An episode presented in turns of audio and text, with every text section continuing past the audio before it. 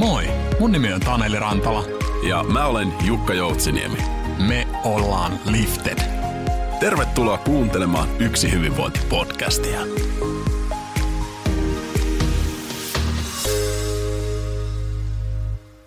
Tervetuloa Yksi hyvinvointipodcastin pariin. Täällä tänään meillä on taas luvassa erityinen jakso, erikoisjakso. Täällä on minun Taneli Rantalan seurana nimittäin toinen Yksi hyvinvointipodcastin isännistä, Jukka Joutsinen. Ter- tervetuloa. No kiitos, kiitos. Mukavaa tulla tämmöiseen syksyisen raikkaaseen Yksi hyvinvointipodcastiin ja ennen kaikkea mielenkiintoisen aiheen kanssa tänään. Kyllä, tänään meillä on tosiaan erikoisjakso. Tänään puhutaan johtamisen myyteistä. Ehkä saatetaan myöskin pustata muutama. Joo, katsotaan tuleeko sieltä semmoisia niin vahvistettuja myyttejä kanssa. Jännit, jännitys on nyt, nyt massiivinen varmasti siellä kuulijoiden pu- puolella. Kyllä, kyllä. Näin on. Jätetään, jätetään ne tuohon tota, odottamaan hetkeksi, mutta, mutta täytyy sanoa, että siellä on aika mehukkaita tulossa, tulossa että tota, kannattaa kuunnella ihan loppumetreille. Siellä on parhaita viimeiseksi jätetty. Joo, eiköhän nämä varmasti jaa myös mielipiteitä ja herä, herätä ajatuksia, niin odotetaan Kyllä. sitäkin keskustelua sitten. Näin on.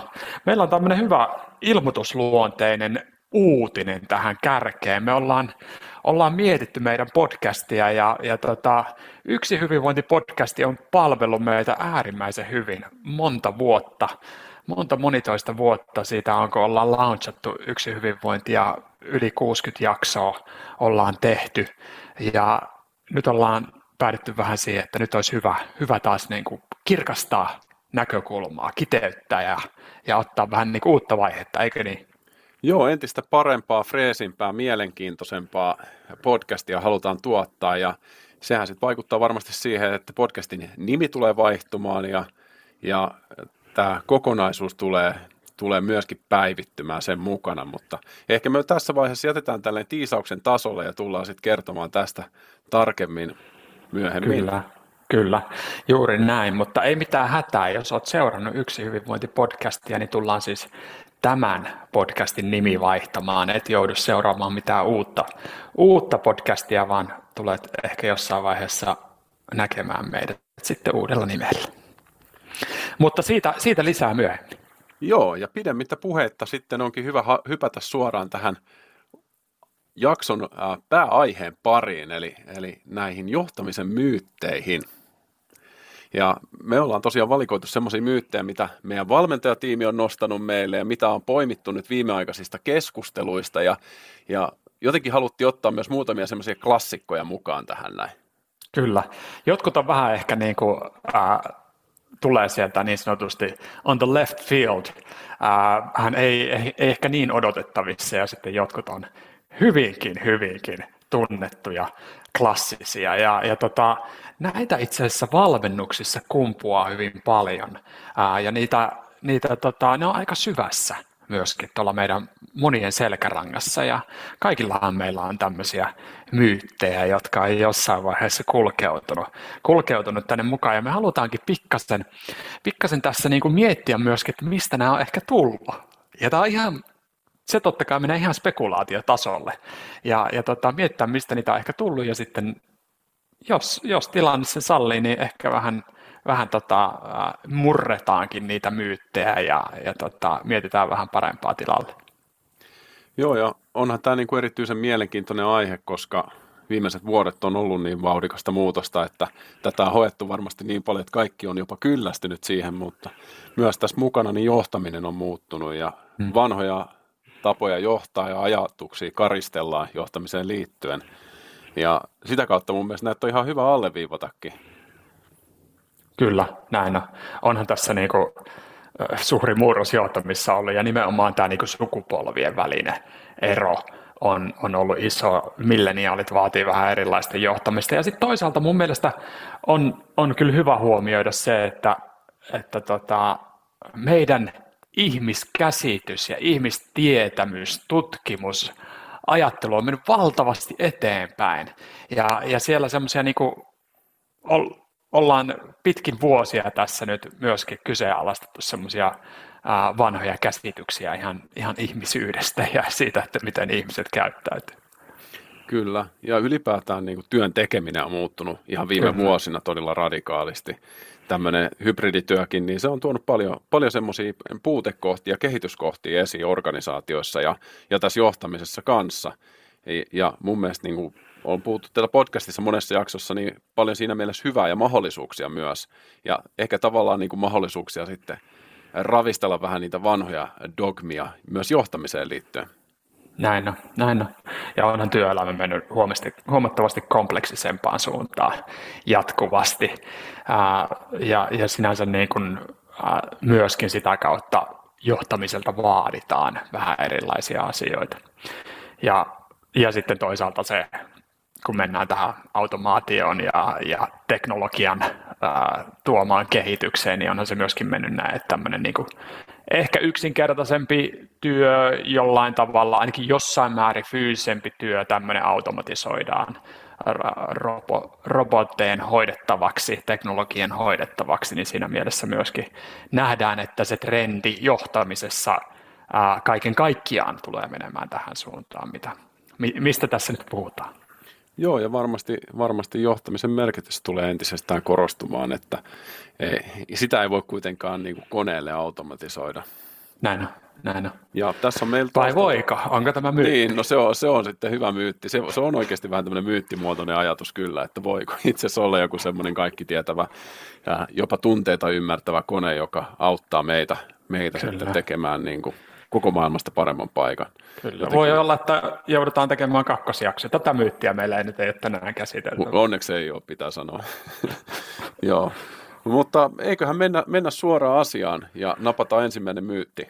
Äh, no pakko, pakko vielä huutaa sen verran tähän väliin, että, että, että viitataan totta kai joihinkin tutkimuksiin ja, ja tota, ä, artikkeleihin, kirjoihin, mutta hyvin paljonhan täällä on myöskin minun ja Jukan omia näkemyksiä ja, Oli, ja kokemuksia. Erittäin ja, tarpeellinen disclaimer. kyllä, ja, ja tota, rennolla otteella tartutaan näihin hommiin kiinni. Ja, ja toisaalta, jos ja kun teillä on joku täydentävä näkökulma tai ehkä jopa vastakkainenkin näkökulma, niin pistä hei meille viestillä, koska mehän me halutaan oppia ja kehittyä ja asiantuntijoina ja johtajina. Kyllä, ja näin se on, että erilaiset näkökulmat aina rikastaa. Kyllä, näin on. Siitä tulee hyvä keskustelu. Ehkä meilläkin saattaa olla erilaisia näkökulmia, vastakkaisia näkökulmia tänään. Eiköhän täältä jotain löydy, löydy mutta mä kaivan nyt täältä tota noin repusta ensimmäisen myytin pöydälle tänne perkuulaudalle. Ja, Noniin. ja myytti kuuluu näin, johtajaksi synnytään mitä luulet, mistä, mistä tämmöinen myytti niin kuin ylipäätään tulee? No, mä jotenkin ajattelen sen niin, että, että johtaminen ylipäätään, ylipäätään, ylipäätään koetaan aika vaikeana asiana ja semmoisena niin kuin aika monella ihmisellä ei ole käytännön kokemusta johtamisesta ja, ja, ja siihen tavallaan saattaa päästä vasta käsiksi sitten aika myöhäisessäkin vaiheessa työelämässä ja, ja niin kuin, äh, saatat olla jossain partiotoiminnassa tai, tai jossain niin kuin, tota, urheilutoiminnassa tai jossain, jossa sulla saattaa olla vaikkapa kapteenin rooli.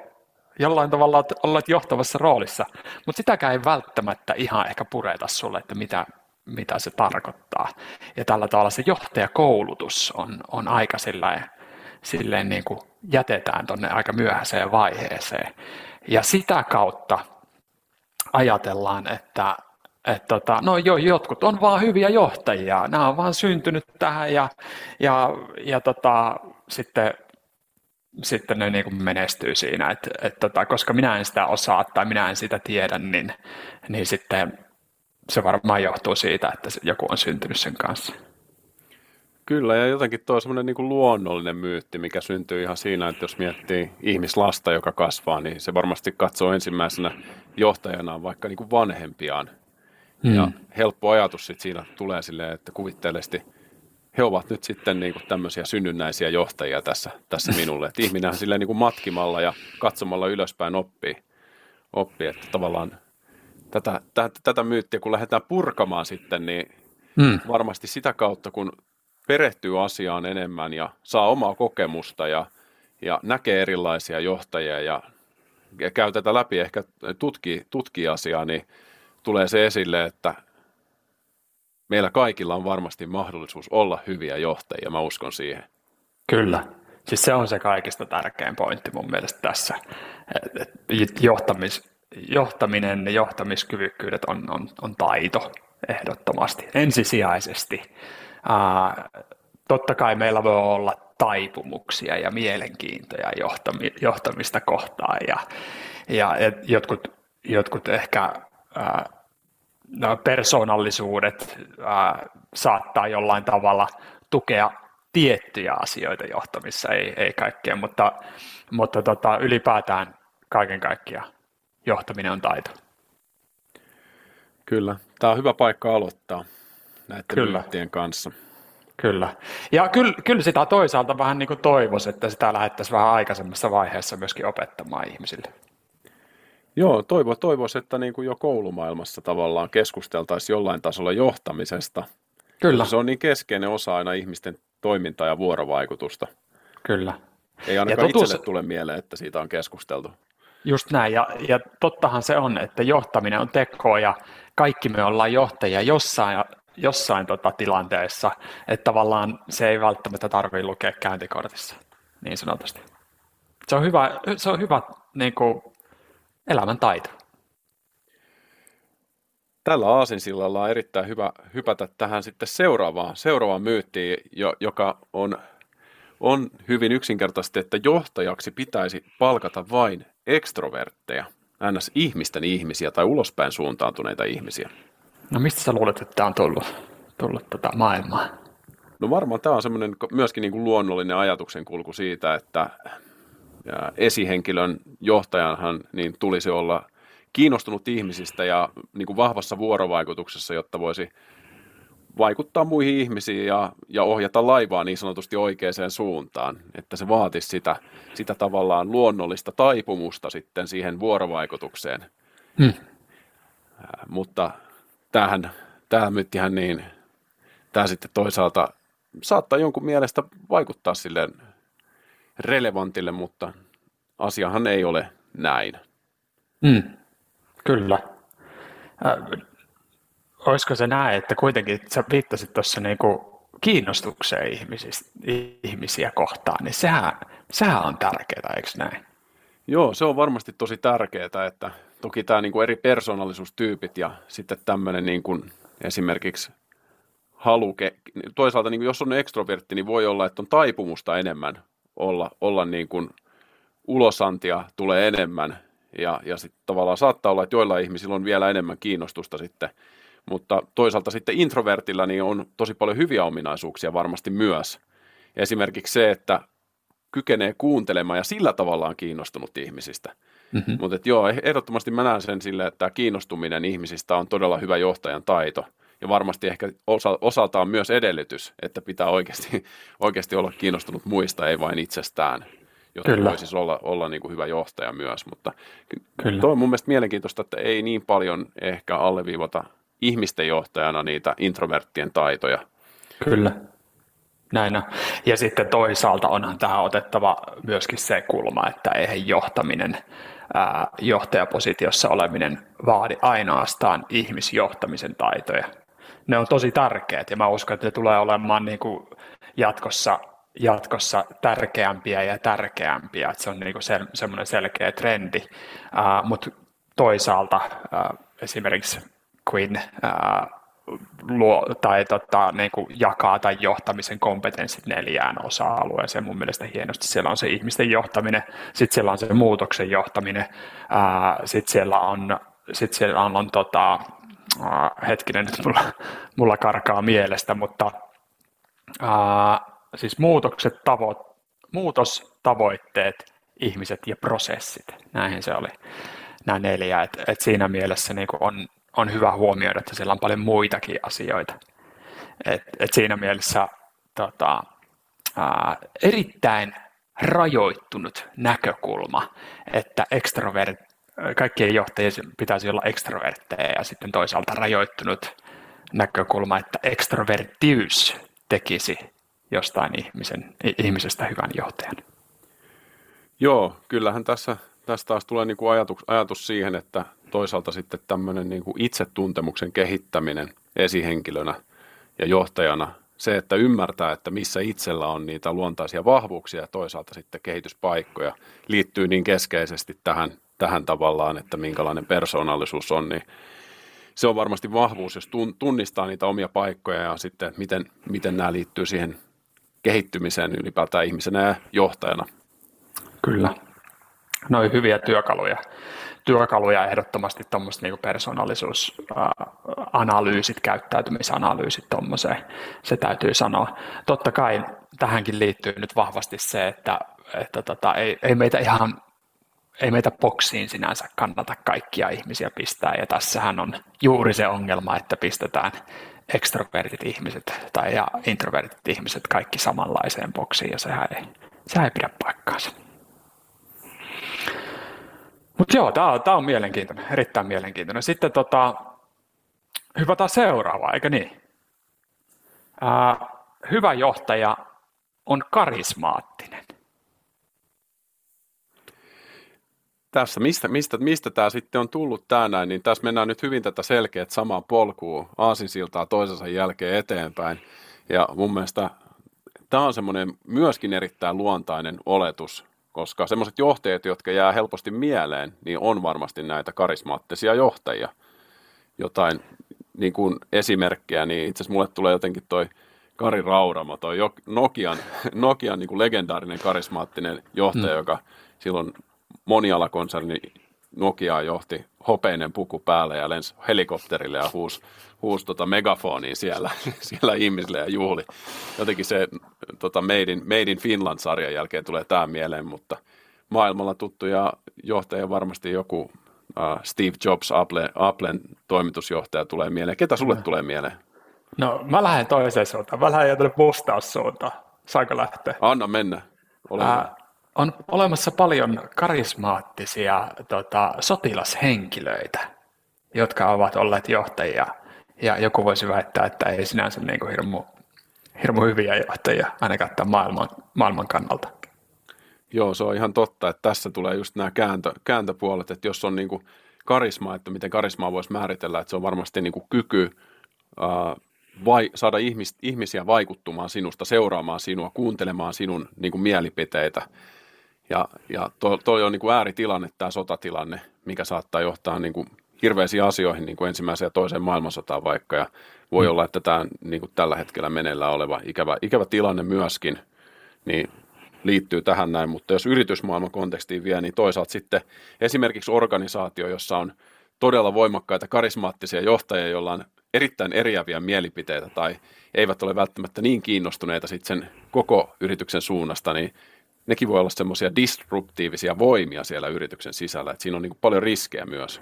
Kyllä, ja, ja voihan se olla nimenomaan, että jos se suunta on, on hirmu hyvä ja, ja niin kuin, ää, se viesti on, on selkeä, niin sitä karismasta voi olla apua. Ja se, kyllähän se karisma on, niin kuin, se on myös taito taas, taas samalla tavalla, mutta, mutta monesti se saattaa mennä myöskin siihen, että, että se yksittäinen henkilö on niin karismaattinen, että hänen ää, ajatuksiaan ei lähdetä kyseenalaistamaan. Ei, ei, mo, ei mietitä uudelleen, että on, onkaan tämä nyt oikeasti se hyvä suunta, vaan, vaan tota, mennään sen karisman viemänä niin sanotusti. Ja kukaan meistä ei yksittäisenä ihmisenä kuitenkaan niin fiksu ole, että hänellä olisi vastaukset joka, tila, joka tilanteeseen, vaan kannattaa sitä koko organisaatiota, koko tiimiä hyödyntää.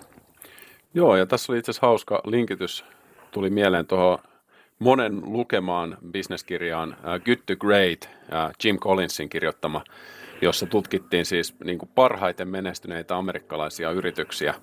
Ja uh, nimenomaan niitä organisaatioita, missä on saatu hyviä tuloksia aikaa ja pörssikurssit on noussut, noussut merkittävästi, niin sen tutkimuksen pohjalta sitten totta kai perehdyttiin myös niihin johtajiin niissä organisaatioissa, niin Jim Collins veti yhteen, että itse asiassa ää, suurin osa näistä huippujohtajista ei ollut karismaattisia johtajia.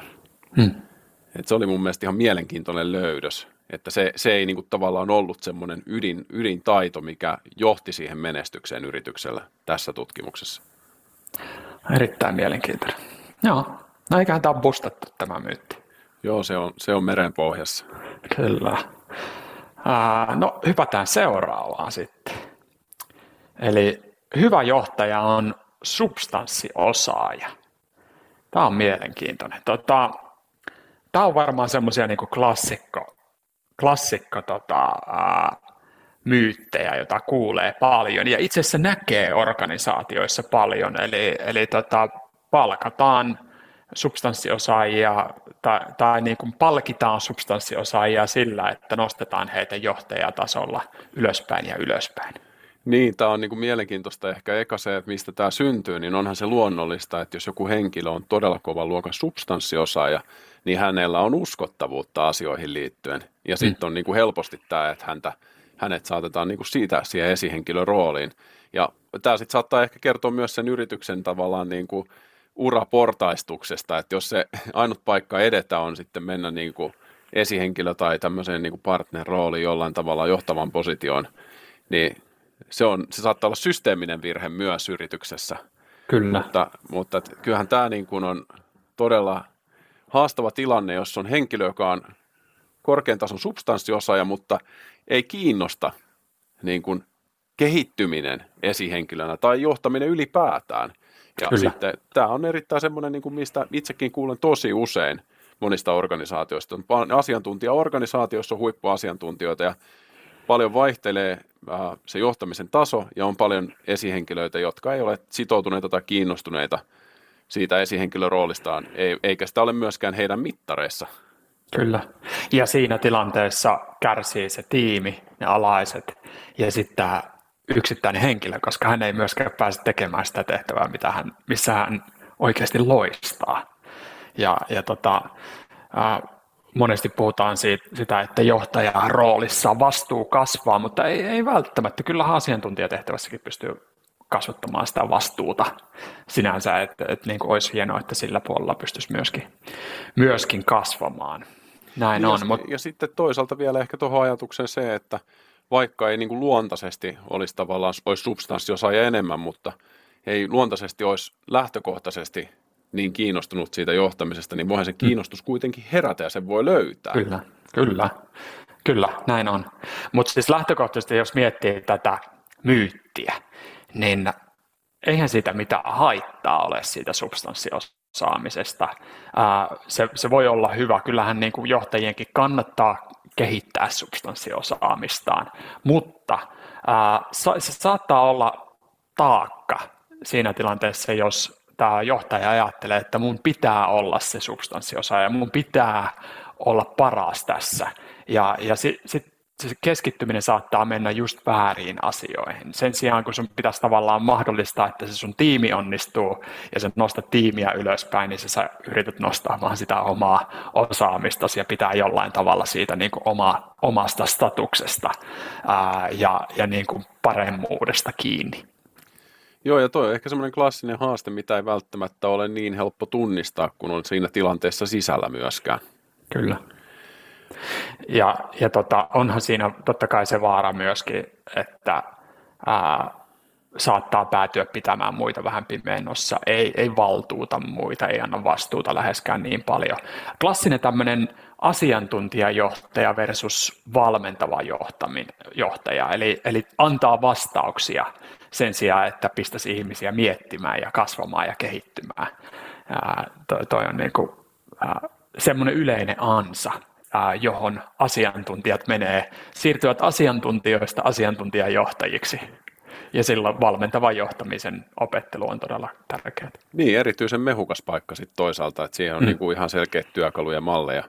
Niin kuin on asiassa, niin todennäköisesti on kehittynyt sitä substanssiosaamista, niin samalla lailla sitä niin kuin johtamisälykkyyttä mm. ja niin kuin ty- työkaluja voi ottaa ja kehittää. Kyllä.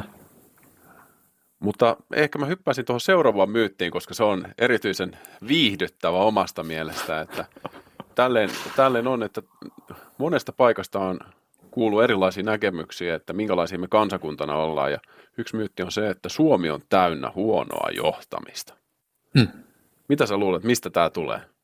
No sehän johtuu tietysti niin kuin kaikki tämmöiset siitä meidän tota, huonosta itseluottamuksesta ja itse, itse tota, uskosta omaan tekemiseen.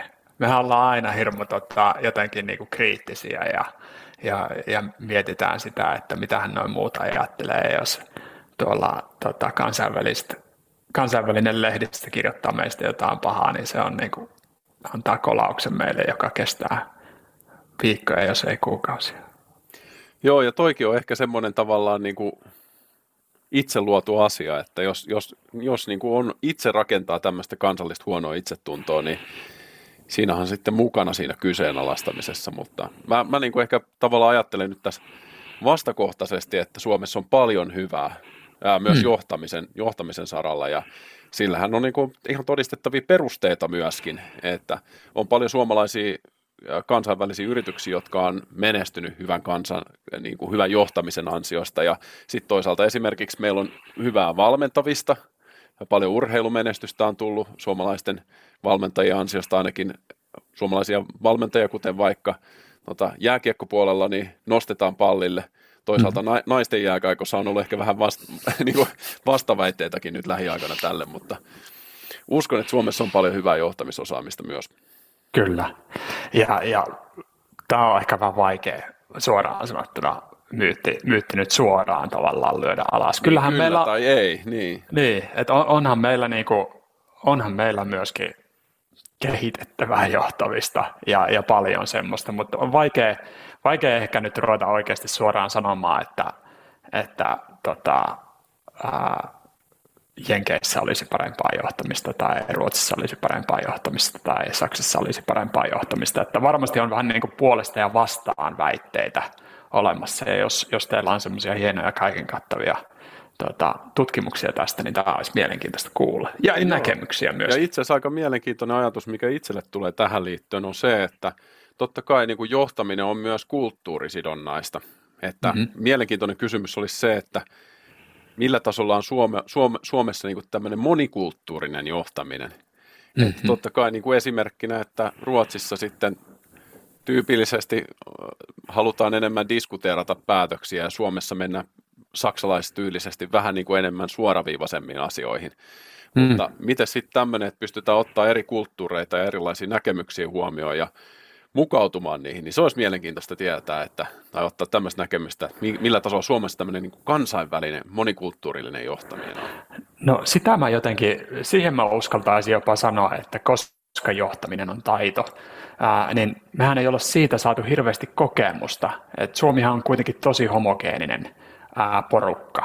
Ja, ja ylipäätään niin kuin Suomessa on tosi vähän ulkomaalaisia tai ulkomaalaistaustaisia ihmisiä työelämässä ja heidän on vaikea päästä myöskin suomalaisen työelämään. Et siinä mielessä mä uskon, että tuossa on kyllä meillä tosi paljon kehittymisen varaa ja monessa maassa se saattaa olla ehkä vähän enemmän sisäänrakennettua, että siellä on monesta kulttuurista ihmisiä monenlaisella taustalla ää, ollut jo, jo pidemmän aikaa. Se on ihan totta. Meillä ei silleen niin kuin lähtökohtaisesti mitään etulointiasemaa ole, mutta niin. sitten toisaalta niin kuin hyviä kasvuyrityksiä, joissa on sitten palkattu Suomeenkin paljon niin kuin monikulttuurista taustaa ja osaamista. Ja, ja Kyllä. Toi, toi ja tässä mennään, mennään varmasti rytinällä eteenpäin tässä, mutta tehtävä on. Kyllä. Mutta hyvä myytti, tuosta, tuosta voisi puhua pitkääkin. Kyllä. Äh, sitten seuraava myytti. Huonot johtajat pitäisi erottaa. Tämä on tiukka myytti. Ja, oh. ja, ja niin kuin, jos mietitään sitä, että mistä tämä on syntynyt tämä myytti, niin kyllähän tässä on semmoinen tietynlainen tuloksiin tähtävä yrityskulttuuri voisi helposti synnyttää semmoista, että varsinkin jos jossain organisaatiossa on tosi paljon ovi käynyt, on tuulista mm. ja, ja tota, tuntuu silleen, että laitetaan ne esihenkilötulos, jotka ei saa tulosta aikaa. Mm-hmm. Niin se on niin kuin luonnon, luonnollinen tämmöinen ajatuksen kulku, että on helpompi erottaa ihmisiä kuin sitten kasvattaa. Kyllä. Ja toinen näkökulma on tähän totta kai se, että tutkimusten mukaan huono ää, lähijohtaminen on yksi tärkeimmistä syistä ää, työpaikan vaihtamiseen. Ja, ja sitten toisaalta, jos sulla on tiimissä monta ihmistä mukana, sanotaan, että sulla on kymmenen ihmistä tiimissä, yksi niistä on tiimin vetäjä, niin se yksi ihminen huonolla johtamisellaan saattaa vaikuttaa siihen niin kuin yhdeksän ihmisen suoriutumiseen ja hyvinvointiin, jolloin olisi yrityksen kannalta ehkä helpompaa, että päästetään yhdestä ihmistä irti eikä yhdeksästä ihmistä. Joo, tämä on tämmöinen vähän niin kuin moni, monipuolinen myytti siinä mielessä, että jossain tilanteessa, jos tämä henkilö on esimerkiksi todella toksinen ja sen yrityksen on tosi vaikea korjata tai lähes mahdoton korjata sitä tilannetta, niin voihan se asia olla näin. Sinne ei ehkä tee tavallaan työelämälle myöskään palvelusta, koska sitten se todennäköisesti menee se henkilö jonnekin toiseen yritykseen mm. myrkyttämään. Mutta mm. joka tapauksessa olisi myös hyvä tutkailla sitä puolta, että haluaako tämä ihminen kehittyä, haluaako hän tulla hyväksi johtajaksi – onkohan niin kuin valmis ottamaan askeleita? Kyllä, siitähän se lähtee. Ja jos joku nyt kokee piston sydämessään siellä, että minä en ole, minä en ole hyvä johtaja, ehkä saat tunnustaa, että minä olen huono johtaja, ää, niin ei mitään hätää. Jos sulla on kiinnostus, niin sä voit kehittyä. Ja niin kuin puhuttiin, johtaminen on taito. Sä voit tulla paremmaksi johtajaksi. Ja siis kaiken kaikkiaan tähän myyttiin ää, kyllä se tärkein näkökulma omasta mielestä ainakin on se, että ei hyviä johtajia pitä, anteeksi, ei huonoja johtajia pitäisi erottaa, vaan heitä pitäisi tukea ja heille pitäisi antaa työkaluja ja, ja tota, heidän pitäisi toisaalta itse oivaltaa se ja, ja tarttua siihen tukeen ja opiskella, harjoitella paremmaksi johtajaksi. Joo, ja toi on ylipäätään aika mielenkiintoinen keskustelu, että mikä on hyvä ja mikä on huono johtaja mm. ja millä mm. sitä mitataan. Että tavallaan saattaa olla aika tämmöinen niin kuin subjektiivinen käsitys esimerkiksi itsellä, jos ei vaikka ole kokemusta, että olen huono johtaja. Tai sitten se saattaa liittyä siihen, että henkilöstökyselyssä tulee ikävää palautetta, mikä mm. sitten on, on osittain varmasti myös tilanne sidonnaista. Tai sitten se saattaa liittyä siihen, että esimerkiksi ylemmästä johtoportaista tulee huonoa palautetta, jos ei ole suoriuduttu tarpeeksi hyvin, mutta nekin on usein silleen niin kuin moni, monisyisiä asioita. Ja hyvin subjektiivisia näkemyksiä loppujen lopuksi ja e-, eriäviä näkemyksiä. Et se, se on hyvä, hyvä huomioida. Ei kannata johtajana välttämättä niin kuin, toisaalta antaa yksittäisten näkemysten liikaa myöskään niin kuin, ää, viedä omaa toimintaa väärään suuntaan, mutta toisaalta kannattaa olla avoin jokaiselle kommentille. Hmm. Alright, seuraava myytti pöytään. Noniin. Hyvät johtajat eivät ole heikkoja tai näytä heikkouttaan. No niin, tämä, tämähän on lähtöisin totta kai semmoisista tota, äh, sarjakuvista ja elokuvista ja, ja tarinoista ja niistä myyttisistä henkilöistä, jotka jotka tota, ovat täydellisiä ja johtavat, johtavat kansakuntia, kansakuntia ja yrityksiä voitosta voittoon ja, ja tota, heillä ei ole minkäänlaisia heikkouksia. Sieltähän se tulee, eikö niin? Joo, ja ei ole, ei ole niin kovin terveellinen, terveellinen tämmöinen myytti, jos tässä nyt rupeaa purkamaan tätä jo suoraan, että ei tunnu kovin terveelliselle, että pystyisi näyttämään sitä inhimillisyyttä. Yksi sellainen asia, mikä mun mielestä tähän liittyy, mikä itselle tulee ajatuksena on se, että, että esimerkiksi niin kuin näin miehenä, että ei voisi näyttää omaa herkkyyttään, koska me mm. kaikki ihmisinä oikeasti ollaan pohjimmiltamme herkkiä. Mm. Niin se, se ei ole kovin hyvä, hyvä paikka, missä ei sitten voi näyttää, näyttää sitä, että johtajana ei tavallaan saisi olla inhimillinen. Mm-hmm. Kyllä.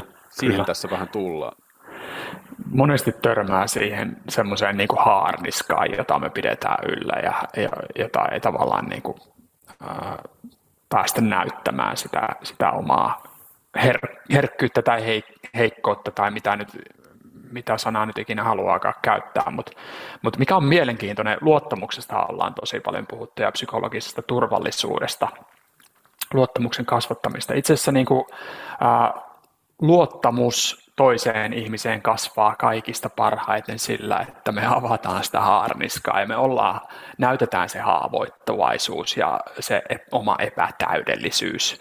Ja, ja sitä kautta me saadaan luotua sitä niin kuin ihmis, ihmisyhteyttä ja luottamusta sen sijaan, että me näyttää sitä kovaa pintaa ja sitä, että minä olen täydellinen ja minulla ei niin kuin, minulla ei tota, ää, hanskat tipu missään vaiheessa.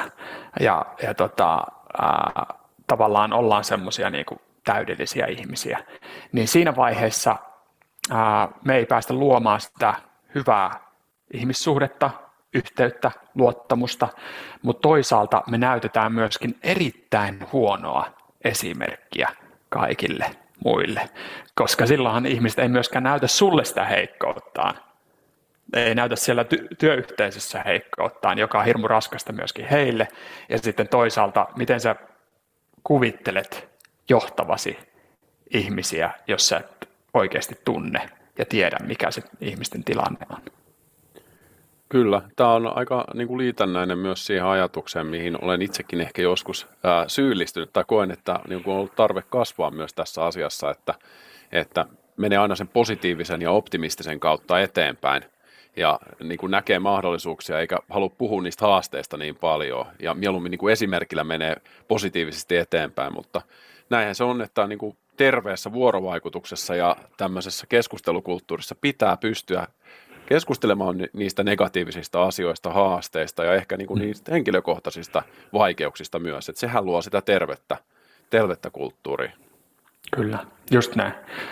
Tunteista pitää pystyä keskustelemaan ehdottomasti. Se, se, on, se on pitkä keskustelu, tunteet myöskin, myöskin sinänsä, että niin kuin, ää, ei välttämättä pidä antaa valtaa työelämässä, mutta niistä pitää pystyä keskustelemaan, ne pitää pystyä tuomaan, tuomaan pöydälle. Ehdottomasti. Ja hyvä, että toit tämän, tämän näkökulman myöskin ää, tota, sukupuoleen riippumatta siitä, onko mies vai, mies vai nainen, niin pitäisi pystyä ihan samalla tavalla. Ää, molemmat, molemmat sukupuolet varmasti kokee tässä niin kuin, ää, vaikeutta. Toi, toinen kokee sitä, että se ei kuulu vaikkapa maskuliinisuuteen ja sitten toisaalta naiset varmasti ajattelee, että heiltä vaaditaan vielä, vielä enti, entistä kovempaa otetta, jotta heidät otetaan vakavasti. Että sinänsä niin kuin vaikea molemmille omasta, omasta näkökulmasta. Hmm. Tästä saavutaankin sitten seuraavaan, seuraavaan myyttiin, joka, joka on, että hyvä johtaja osallistaa aina päätöksenteossa. Joo, mitä sanoisit, mistä tämä on lähtöisin? Varmaan ruotsalaisesta kahvipöytäkulttuurista. Fiikkahetkistä. Jotka on hirveän hyviä kyllä. Kyllä. Voiko niissä jotain pahaa olla? Ei kai, jos on huonoa kahvia, niin se on hirveätä.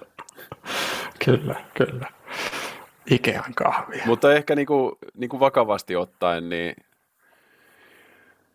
ky- kyllä tämmöinen myytti voi rakentua mm.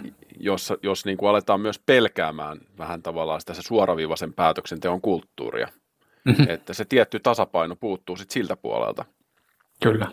Ja onhan tässä ehkä vähän semmoinen niin kuin ylipäätään, ää, kyllähän meillä on lapsista asti aja, opetettu sitä, että demokratia on se oikea tapa ää, johtaa esimerkiksi maata, eikä dikta, diktaattorin toimesta. Et sinänsä niin kuin se ymmärrettävää, että se siirtyy. siirtyy. Mutta ää, kuitenkin, jos tätä nyt lähtee vähän, vähän bustaamaan, ja haluan kyllä bustata tätä suoraan, mur, murtaa tätä myyttiä, ehdottomasti osallistaminen on hieno juttu päätöksenteossa. Se on, se on, niin kuin, se on todella tärkeä yksi menetelmä. Se sopii tietty, tiettyihin tilanteisiin, mutta mut päätöksen meillä on erilaisia tilanteita ja, ja tota, tilannekohtaisesti meidän pitää johtajina käyttää erilaisia, erilaisia menetelmiä ja joskus se on nimenomaan tämmöistä demokraattista, yhdessä diskuteerataan ja, ja tota, sitten päätetään yhdessä se, että et mikä, mikä tämä juttu on, mikä se päätös on. Sitten on totta kai semmoista hyvin lähellä sitä olevaa semmoista konsultatiivista, eli taas diskuteerataan ja, ja jutellaan tästä asiasta ja sitten sinä johtajana teet sen päätöksen. Ja sitten on tämmöistä totta kai delegoivaa, eli sä annat valtuuden jollekin toiselle henkilölle tehdä päätöksen, tai te yhdessä annatte päätöksen, jollekin, jollekin tota mahdollisuuden tehdä se päätös. ja sitten on direktiivinen, eli, eli sä teet sen itse sen päätöksen. Ja totta kai nämä on hyvin tilanne henkilökohtaisia. Ää, saattaa riippua siitä, että, että missä on parhaiten tieto.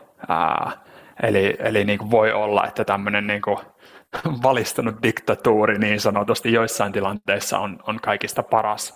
Ää, voi olla, että aika voi olla semmoinen rajoittava tekijä tässä, jne, jne. Tässä on moni, monia eri näkökulmia, mutta monesti huomaa, etenkin, etenkin vähän äh, voisi sanoa, että jonkun aikaa johtajapositiossa olleella, voi olla myöskin hyvin kokeneilla ihmisillä, mutta etenkin tämmöisillä jonkun aikaa johtajapositiossa olleilla huomaa sen, että he ovat huomanneet, että yksi näistä neljästä toimii hirmu hyvin.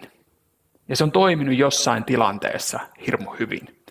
Ja sitten se ajattelu menee siihen, että koska se toimii tilanteessa A, niin se toimii varmaan tilanteessa Bkin, joka ei tietysti ole totta. Että siinä mielessä niin kun on hyvä pitää pikkasen silmät auki sille, että mikä näistä neljästä on semmoinen, johon mulla on ehkä luontaista taipumusta ää, ja, ja toisaalta niin kuin ehkä kokeilla vähän näitä ja ennen kuin tekee sitä päätöstä, niin miettiä, että, että mitä, mitäs tästä työkalupakista niin sanotusti valitaan sitten. Kyllä, mun mielestä tosi hyvä viitekehys ja keskeinen asia just tämä niin kuin tietoinen hetki, vaikka on mm. vauhdikasta täällä työelämässäkin hyvin usein tekeminen, niin se, että pystyisi vähän pohtimaan, että mikä on se oikea malli lähestyä tätä asiaa, miten lähden liikkeelle. Kyllä, kyllä. Ehdottomasti. Hyvä. Sitten me saatiin hyvä, hyvä tota, myytti Marika meidän valmennustiimistä heitti tämän meille. Eli hyvä johtaja on aina, hyvä johtaja on aina tavoitettavissa myös lomalla. Joo, ja tämä on niin kuin varmasti semmoinen luonnollista miettiä, että mistä tämä on syntynyt, että hyvä johtaja on semmoinen aikaansaava ja, ja hän on niin kuin firman mies tai nainen. Mm. Että aina, aina, aina on luuri, luurilla saa kiinni ja vastauksia satelee, mutta, mm. mutta kyllähän se näin on, että johtaja johtaa sillä esimerkillään ja hyvä itsensä johtaminen on kuitenkin tänä päivänä sitä, että osaa asettaa myös rajoja sille työlle. Et silloin kun on se töissä, niin tekee hyviä tehokkaasti, mutta se palautumisaika on todella tärkeä pyhittää. Et se on Kyllä. sitä arvokasta aikaa, missä latautuu takaisin siihen työmaailmaan. Kyllä. Tyhjästä vaasista on vaikea kaataa, kaataa muille myöskään. Et, ja olla, olla tavallaan semmoinen niin ymmärtäväinen, ää, vaikea kuunnella, jos sä oot itse esimerkiksi tosi, tosi tota, ää, kuormittunut.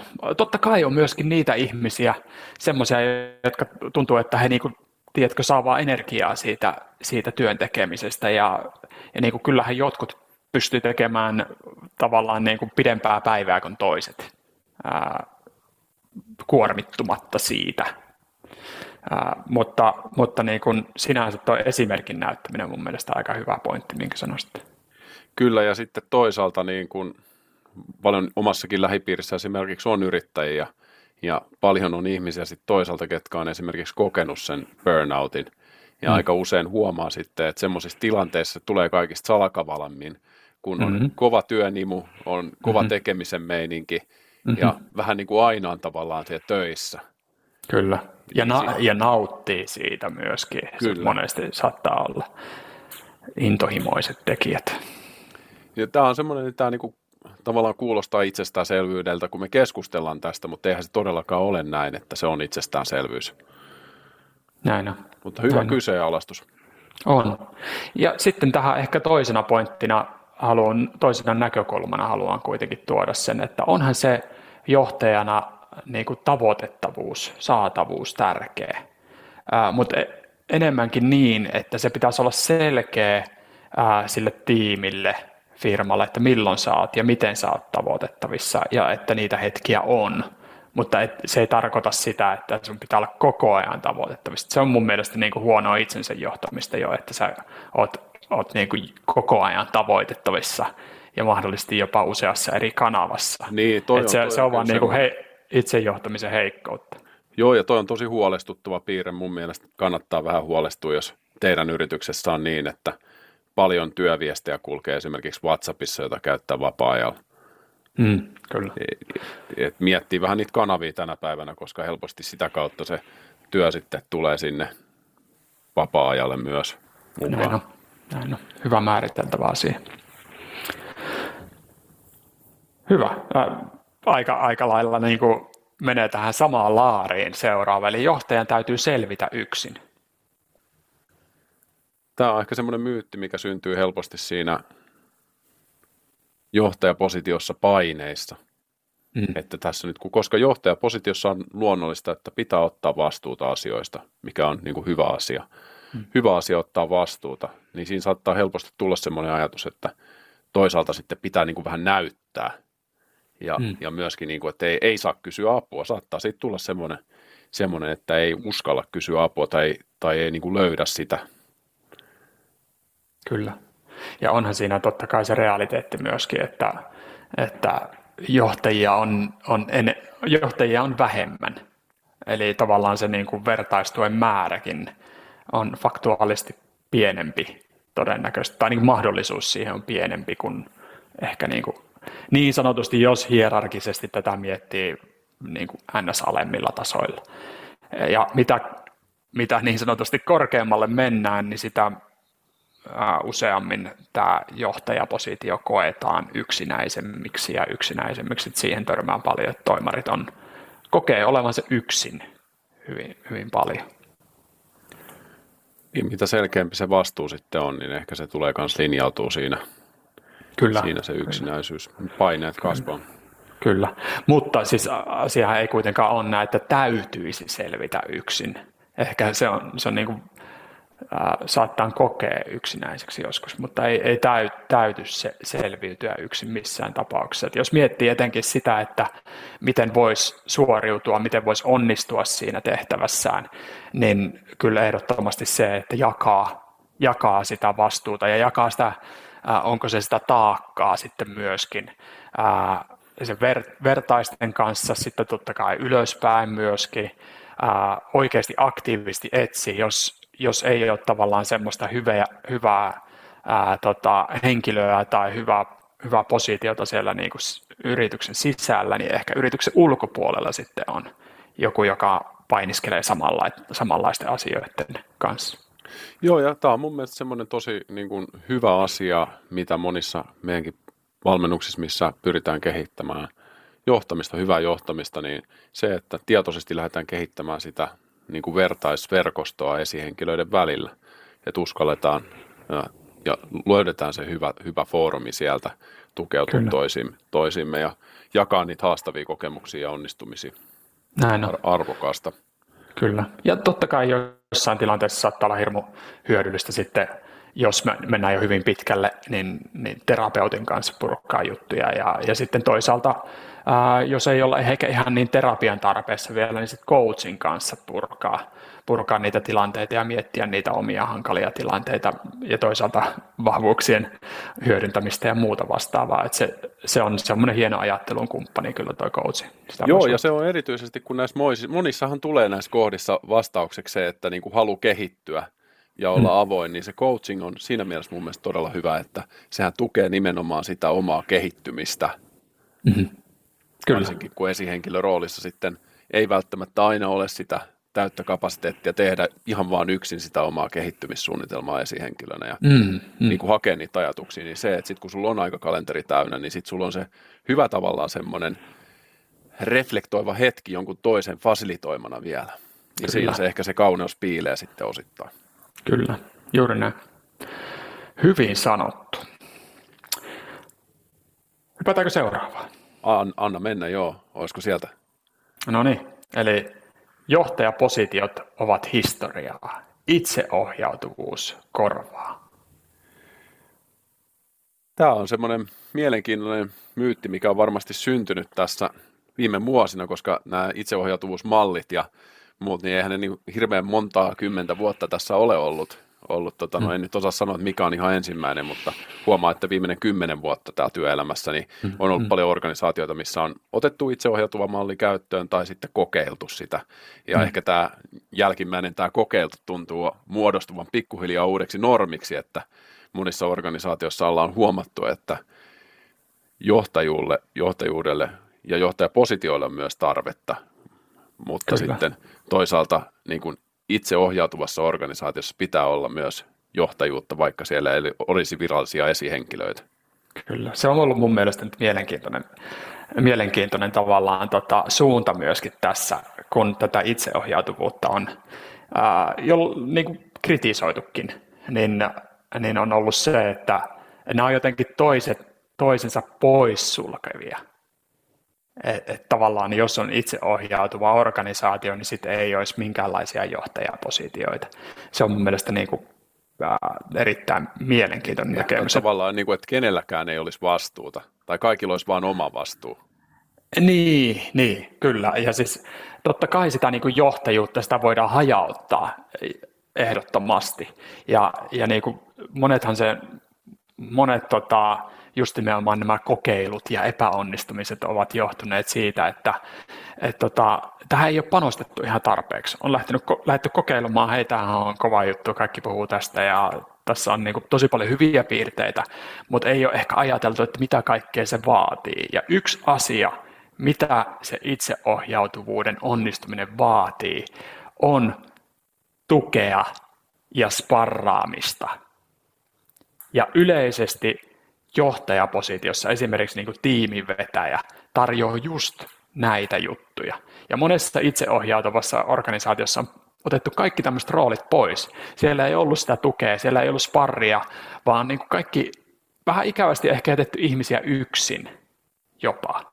Ja sitten ihmetelty, että kun ihmiset vähän sinkoilee suuntaan ja toiseen ja, ja niin kuin, äh, on, heillä on niin kuin raskasta olla siellä organisaatiossa – ra- tehdään, tehdään siiloissa ehkä asioita jopa ja tehdään niin kuin, ihmiset puuhailee sitä sun tätä, ää, siellä ei ole selkeää suuntaa, siellä ei voi, ei voi tota, tukeutua johonkin ää, niin, niinkään vahvasti, puuttuu rakenteita. Joo, näin se varmasti on, että se helposti sitten lähtee ohjautumaan, mikäli ei ole sitä määritetty selkeästi, mihin Kyllä. mennään, ja siitä ei pidetä kiinni. Mutta se, se on, tämä on monimutkainen asia organisaatio on. muuttuu koko ajan ja tämä on varmasti sit huomaa, kun ollaan oltu myös tukemassa semmoisia organisaatioita, missä se johtajapositiot on otettu takaisin, niin mm. sekin on sitten kuitenkin merkittävä muutos takaisinpäin, missä pitää, pitää sitten karistella sitä ää, kulttuuria jonkun verran. Kyllä, kyllä.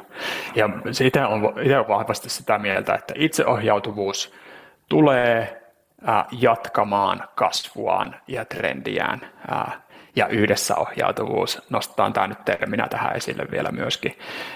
Ihmisille kannattaa antaa vastuuta työelämässä entistä enemmän tässä niin kuin kompleksissa työelämässä. Se on, se on sekä mielekästä se, että ihmiset saa sitä autonomian tunnetta, mutta sitten toisaalta se on myöskin tehokasta organisaatiolle. Mutta tätä pitää pystyä tukemaan ja, ja johtajapositiot on mun mielestä erittäin hyvä, hyvä tavallaan äh, mahdollisuus siihen. Tähän statementtiin onkin hyvä, hyvä paketoida edellinen ja nostaa sitten seuraava, seuraava myytti pöydälle. Viimeisiä viedään pikkuhiljaa. Kyllä. Äh, suurin osa johtajista luulee itsestään liikoja. No tässä on ehkä vähän semmoinen lähtöisin, mä sanoisin, ää, miten se voisi sanoa, että se, se lähtee ehkä sieltä kansan syvistä riveistä. Siellä voi olla, siellä voi olla semmoista niin kuin pettymyksen tunnetta omaa johtajaa kohtaan ja ehkäpä joku johtaja on tuntu, käyttäytynyt vähän epäreilusti, käyttänyt sitä johtajan asemaansa vähän, vähän väärin ja, ja tavallaan nostanut itsensä johonkin statukseen ja, ja tota, semmoiseen niin korkeammalle jalustalle kuin muita ihmisiä, ja sitä ei tietysti saa tehdä, ää, tai ei kannata tehdä myöskään, ja, ja tota, ää, se, mä luulen, että se on siitä lähtöisin. Joo, ihan hyvä teoria, että onhan se näin niin kuin tyypillistä, että voi ajatella, että johtajat omaavat todella kovan itseluottamuksen, ja, ja sitä kautta niin kuin saattavat olla jopa pönkittyneitä itseluottamuksessaan. Mm. Ja tämähän on ihmisessä semmoinen niin kuin tutkimusten mukaan myös yksi semmoinen niin kuin pieni bias, että, mm. että niin kuin me helposti uskotaan vähän liikaa itsestämme, mutta eikö näin, että sulla oli vähän tutkimustietoa myös tähän, tähän asiaan liittyen toiseen suuntaan? No joo, kyllä. Siis itse asiassa tätä on tutkittu yllättävän paljon ja on, on olemassa niin kuin eri, erilaisia tutkimuksia ää, tota, hyvinkin paljon. Ja oikeastaan voisi sanoa, että tutkimuksesta riippuen ää, useista tutkimuksista ää, te, tehden tälleen vähän niin kuin yhteenvetoa, niin 50-85 prosenttia johtajista kokee omaavansa riittämättömät esimiestaidot. Eli tämä nyt ei ota kantaa siihen, että kuinka paljon riittä, riittämättömyyttä sä niin kuin, ää, koet, ää, kuinka, kuinka huonoksi sä näet omat taidot, ää, mutta kuitenkin siis suurin osa, yli 50 prosenttia, jopa 85 prosenttia johtajista tiedostaa sen, että hänellä on riittämättömät esihenkilötaidot. Mun mielestä tämä on niin kuin, tavallaan semmoinen huojentava tutkimustulos. Mm, kyllä. Ja luonnollisesti tässä ajattelisin, että tämä herättää sitten kanssa sitä halua kehittyä ja olla vähän niin kuin nöyränä sille, että ei ole vielä valmis. Kyllä. Kyllähän tuohon tietysti mahtuu tuohon tutkimuksesta riippuen, niin jopa 15 50 prosenttia, jotka ajattelee, että heillä on täysin riittävät. no se on hyvä, hyvä disclaimerin nostaa tässä näin. Kyllä, kyllä. Joo, mutta hei, meillä on muutama jäljellä ja mä nappaan toiseksi viimeisen täältä pöydälle. Ää, no niin. Jos organisaation palkkaa hyviä johtajia, siitä seuraa hyvää johtamista. Hmm. No tämä on mielenkiintoinen myytti sitten, mistä tämä tulee. No, no onhan tämmöinen luonnollinen ajatuksenkulku voisi olla, että meille tulee hmm. kokeneita esihenkilöitä, joilla on hyvä äh, tämmöinen track recordi, historia siitä, että he ovat, he ovat johtaneet ja saaneet hyvää palautetta. Heillä on suosittelijoita tästä näin, niin hyvää johtamista seuraa, mutta hyppään suoraan asiaan ja toden, totean tässä näin, että kuitenkin jokaisessa organisaatiossa tulisi kehittää sen organisaation ää, tilanteen strategian ed- niin kuin mukaista johtamista. Ja se ei ole ehkä ihan näin yksinkertaista, että palkkaamalla hyviä esihenkilöitä heidän taustan pohjalta, niin tulee varmasti hyvää johtamista ulos. Toki moni Kyllä. asia vaikuttaa siihen. Näin on, ja siis on tuossa nimenomaan se, että nimenomaan kenenkä näkökulma se nyt on, että sä oot hyvä, hyvä johtaja. Ja jos sä oot ollut hyvä johtaja jossain tietynlaisessa tilanteessa, tietynlaisessa organisaatiossa, niin ei vielä ihan täysin tarkoita sitä, että sä olisit hyvä myöskin toisessa. Ää, saattaa vaatia hyvin erilaisia taitoja. Ja, ja tota, sitä kautta, sitä kautta niin kun, ää, voi olla, että se aikaisemmin hyvä johtaja ei olekaan niin hyvä johtaja tässä, tässä organisaatiossa, tai hyväksi koettu johtaja, sanotaan nyt näin. Ja, ja sitten toisaalta, kun mennään taas siihen, että kuinka tiimi täydentää toisia omilla vahvuuksilla, omilla niin persoonallisuudellaan myöskin, niin voihan se olla, että hänet asetetaan vähän niin väärään, väärään paikkaan. Ää, totta kai nythän me voidaan argumentoida sillä, että hyvän johtajan ää, tota, keskeisimpiä taitoja on halu kasvaa ja kehittyä. Eli jos tällä henkilöllä on se halu kasvaa ja kehittyä, niin ehkä hän sitten kasvaa hyväksi johtajaksi myöskin siinä seuraavassa organisaatiossa. Kyllä, kyllä.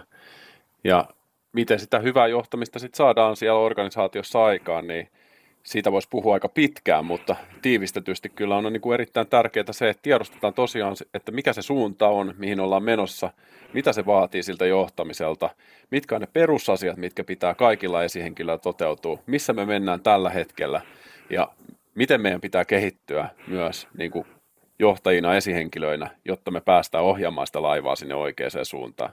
Just määritetään ne asiat ja lähdetään yhdessä tekemään sitä suunnitelmaa, joka vie meitä oikeaan suuntaan ja meillä on ne tavoitteet ja mittarit myös tähän asiaan liittyen. Todellakin, kyllä. Just näin. Eli johtamistakin on johdettava, eikö näin? Et sitten, jos, sitten jos on niin hyviä johtajia ja sitten sitä johtamista johdetaan vielä hyvin, niin siitä alkaa tulla, siitä alkaa tulla tuloksia. Kyllä. Ja mehän ollaan tehty myöskin podcast-jakso tähän johtamisen johtamiseen liittyen. Kyllä. Ja jakson numero oli siis 57, jos tästä haluaa kuunnella, niin kannattaa no niin. palata sinne muutama jakso taaksepäin. Kannattaa kuunnella, siellä on oikein hyviä, hyviäkin juttuja. Ja otetaanko viimeinen pulla u- u- uunista ulos? Otetaan. Minäpä heitän sen tähän sinun, käs, sinun käsiteltäväksi. Ää, on olemassa universaalia hyvää johtamista. No nyt tuli niin, melkein niin kuuma, että pitää uunikinta ottaa käteen, että pystyy ottaa tämän pullon haltuun. Tämä on tosi mielenkiintoinen ajatus, mistä tämä on syntynyt. Voisi sitä helposti kuvitella silleen, että no hyvää johtamista voi harjoitella ja, mm. ja tavallaan on semmoisia hyviä johtajan taitoja, mm-hmm. jotka parantaa sitä todennäköisyyttä, että olet, olet hyvä johtaja ja kasvamalla ja olemalla utelias ja kehittymällä, niin voit olla todennäköisesti monessa paikassa hyvä johtaja. Kyllä. Mutta, mutta sitten sit vähän niin kuin sama, miss, mihin tulit tuossa edellisessä pointissa, että, että jos olet jossain tietyssä tilanteessa, vaikka muutoksessa olevassa kriisiorganisaatiossa ollut todella, todella niin kuin hyvä johtaja, olet kehittänyt niitä valmiuksia, niin se ei välttämättä tarkoita sitä, että sitten täysin vastaava, vastaavassa, tosi stabiilissa ympäristössä, mikä vaatii sitten esimerkiksi erilaisten ihmisten johtamista, niin mm. sä olisit lähtökohtaisesti jo, jo semmoinen hyvä johtaja. Mm, kyllä. Ja sitten jos tähän nostaa ehkä vielä niin kuin semmoisen yritysnäkökulman, organisaationäkökulman, niin kyllä mä oon vahvasti sitä mieltä, että organisaatioiden tulisi nimenomaan määrittää – se, että mikä heillä on hyvää johtamista. Että et niin kuin tehdään sitä organisaation näköistä johtamista, eikä, eikä sillä tavalla, että no, et pyritään siihen, että ihmiset, johtajat johtaa mahdollisimman hyvin, opettaa heitä nyt vähän niin kuin johtamisen taitoja ja sitten he näillä työkaluilla niin he onnistuvat siinä. Se tehdään tosi paljon helpommaksi se hyvä johtaminen hyvä johtajuus organisaatiossa, jos me annetaan vähän suuntaviivoja siihen, että meille, meillä hyvä johtajuus tarkoittaa tätä ja tätä, ja, ja näiden toimintaperiaatteiden, näiden prinsiippien mukaisesti, kun johdat, niin silloin, silloin se on hyvä. Että se helpottaa tosi paljon sitä johtajan työtä ja sitten toisaalta tuo semmoista niin luottamuksen tunnetta myöskin niille, niille tota, koko, koko organisaatiolle siitä, että tämmöistä tämmöistä johtamista me voidaan odottaa. Kyllä. Mutta on tämä joka tapauksessa mun mielestä tässä myytissä on jotain niin kuin tottakin. Että Kyllä. jos on panostanut siihen hyvää johtajana kehittymiseen ja on, on niin kuin kokemusta siihen, mutta on silti avoin mieli uudelle ympäristölle, niin varmasti siinä on hyvät edellytykset od, o, o, niin kuin menestyä myös muissa, muissa tota, tilanteissa. Kyllä, näin on. Ja, ja niin kuin huomattiin, aika monessahan näissä itse asiassa olikin ainakin ripaustotta, eikö niin? Jotain aina, jotain löytyy aina vähintäänkin. Kyllä, kyllä. Mutta, Mutta mo- monelta myöskin vedettiin matto ihan täysin alta, että siinäkin onnistuttiin.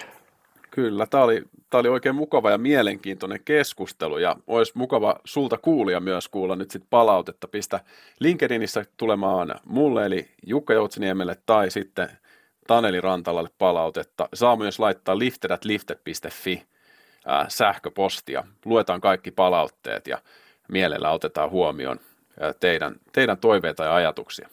Kyllä, ja mielenkiintoista olisi kuulla, että, että mikä myytti jäi vielä tästä listasta pois, että jos on, jos on joku semmoinen tärkeä, niin pistäkää tota viestiä. Näistähän voisi melkein kokonaisen jaksonkin puhua jokaisesta.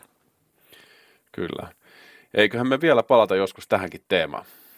Aivan varmasti. Muistutetaan tässä vaiheessa vielä siitä, että uusi podcast on tulossa tai uusi, uusi tota, konsepti on tulossa ja jossain vaiheessa tullaan siis muokkaamaan, muokkaamaan tätä meidän nimeä. Ei kerrota vielä sitä, mutta se tuolla meillä takaraivossa jo, jo koputtaa niin sanotusti. Kyllä. Palataan pian taas yksi hyvinvointi podcastin äärellä asiaan. Kyllä. Hei, kiitos kaikille. pistäkää jakoon, jos joku joku tota, hyvä kaveri voisi tästä jaksosta hyötyä, niin tota, heitetään hyvä kiertoon niin sanotusti. Kiitoksia kaikille. Kiitos.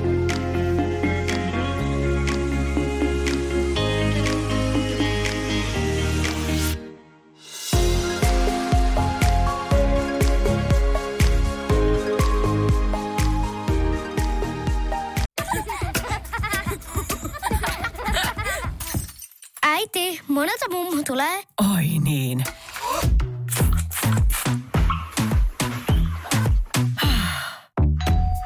Helpolla puhdasta. Luonnollisesti. Kiilto. Aito koti vetää puoleensa.